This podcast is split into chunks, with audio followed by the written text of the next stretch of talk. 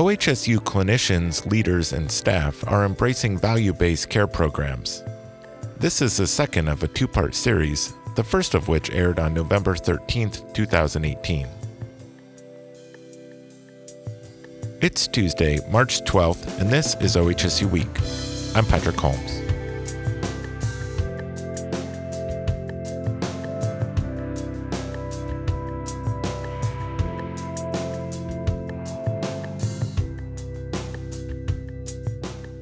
Jennifer Smith again sat down with Emily Barclay and Eugene Cardai to talk about value in healthcare.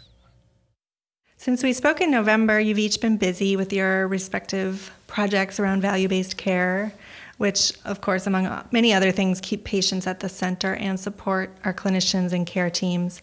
So, this episode, let's talk a little bit more about the details behind that work and uh, let our audience know what this means in the OHSU health system. So, Jean, could we start with you? Um, I know you're helping lead our participation in the CMS bundled payments for Care Improvement Advanced Initiative. And that program involves OHSU receiving one payment for all hospital care and a patient's experience for 90 days after discharge, correct? Yes, that's correct. So, can you kind of dive into the detail behind what this program means and how it provides value?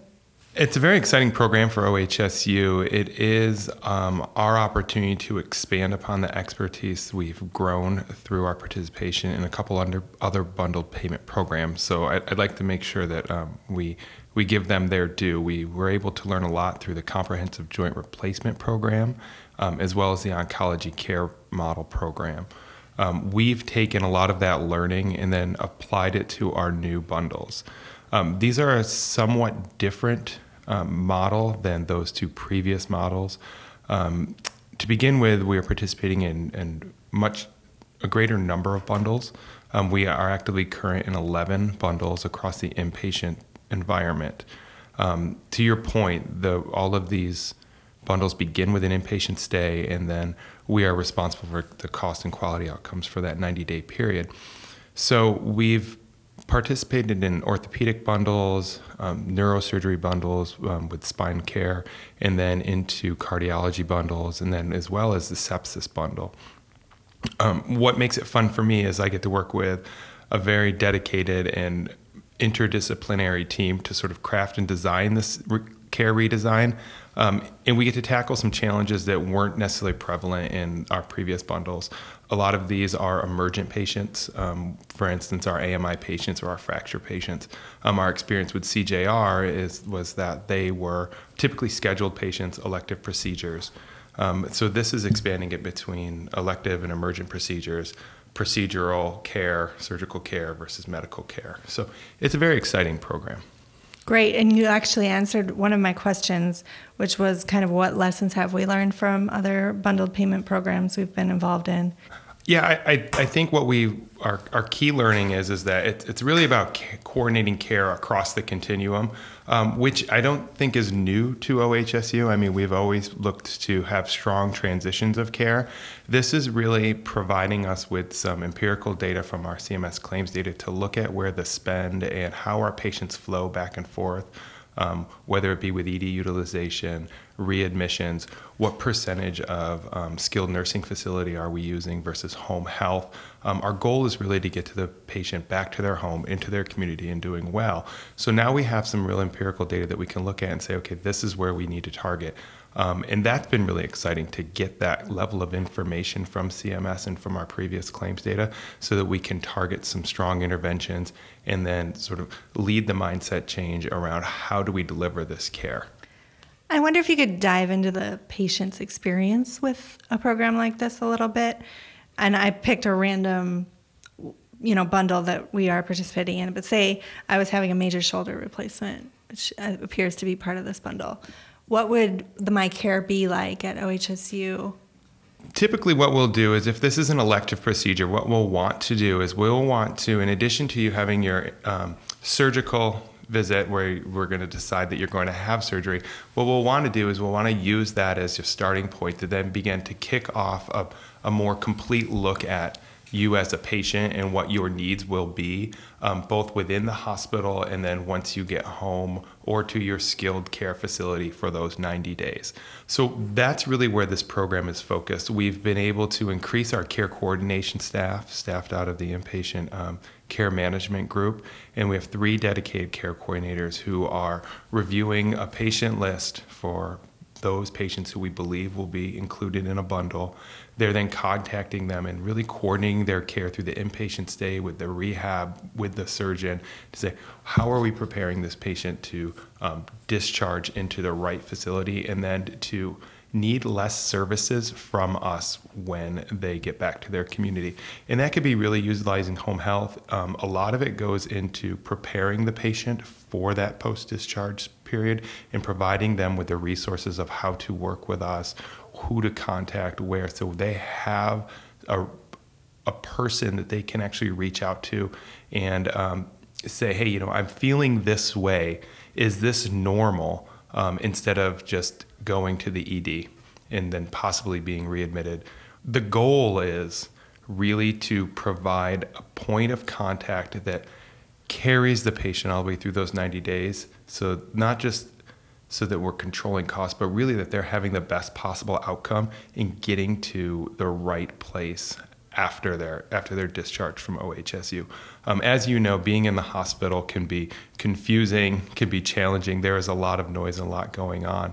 We really owe it to our patients to help them transition to them, their home and follow them with the right services. Typically, what would happen in these programs is if you were uh, utilizing your skilled nursing facilities at a, at a high rate, high frequency, there was no incentive to discharge the patient from that facility. You get, we're getting paid on a fee for service basis. You know, if the patient's comfortable, you're doing well, they're getting good care. Um, you would typically keep them for 30, 40 days, right?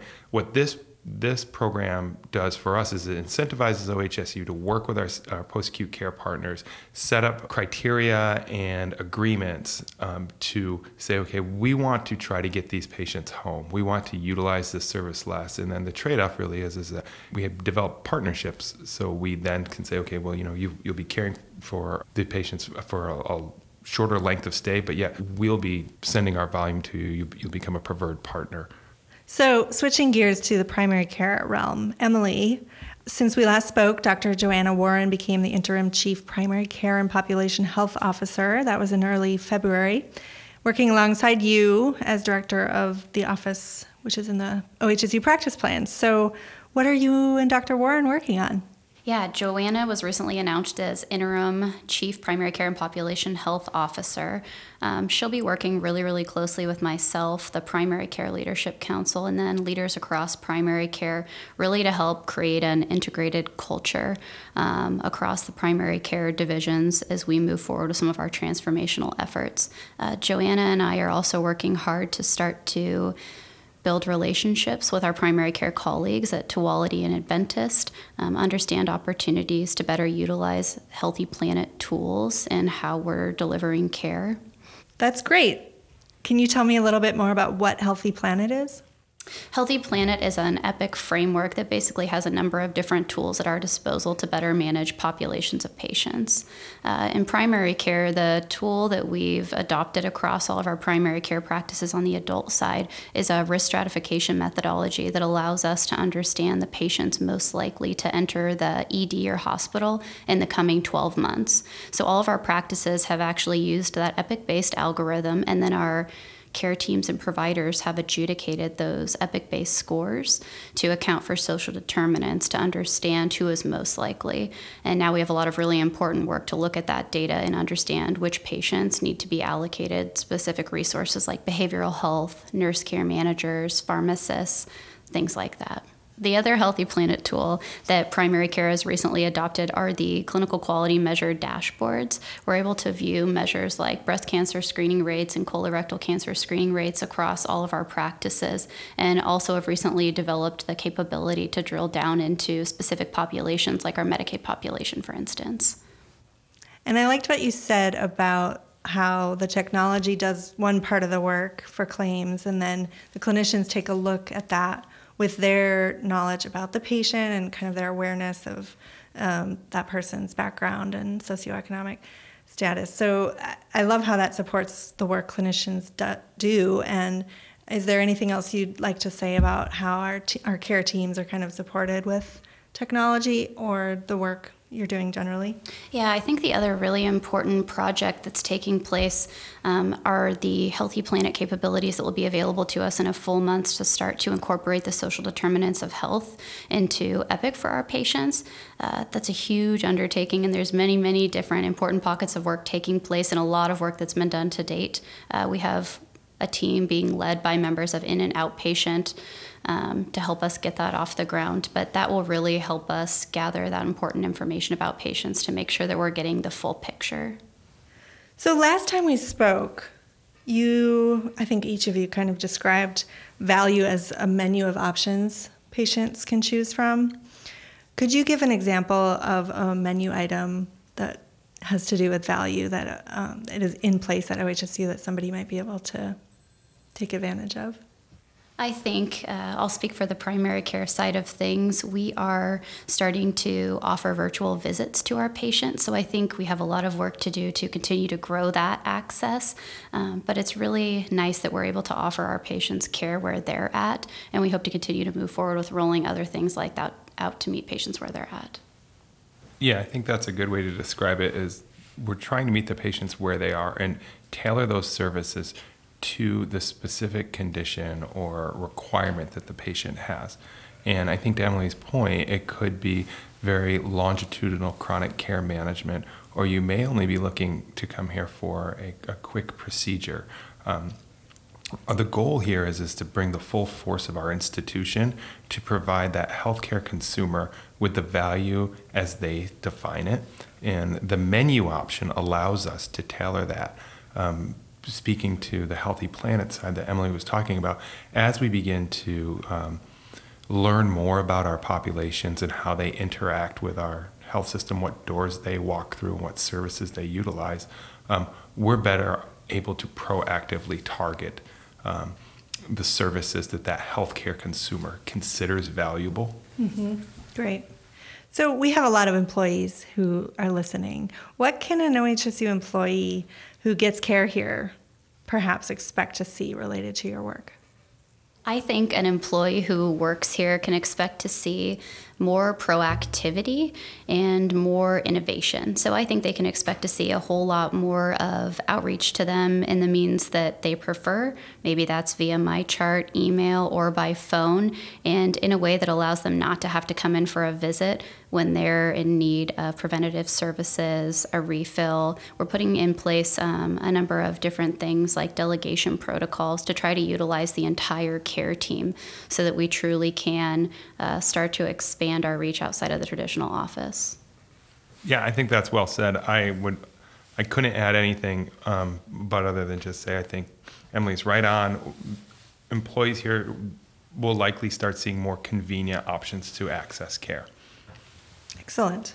And finally, Emily, I know that there are other roles coming within your office. Can you talk a little bit more about those? In addition to myself and our interim chief of primary care and population health, we've recruited a director of primary care integration. Her name is Michelle, and she's going to start later this month, but she's really going to be responsible for working with primary care teams and leadership to help ensure that our patients have one experience of care no matter where they enter the primary care system here at OHSU. She's going to be working on things like improving patient experience, access, and uh, hopefully by doing a number of those things, we'll also be able to have an impact on the staff and provider burnout that our folks in primary care are experiencing. Uh, we've also been recruiting a project manager to help support all the important work that Michelle will be doing, and have also hired a quality project coordinator in the Office of Primary Care and Population Health to really help us manage our medical home transformation and the Comprehensive Primary Care Plus initiative.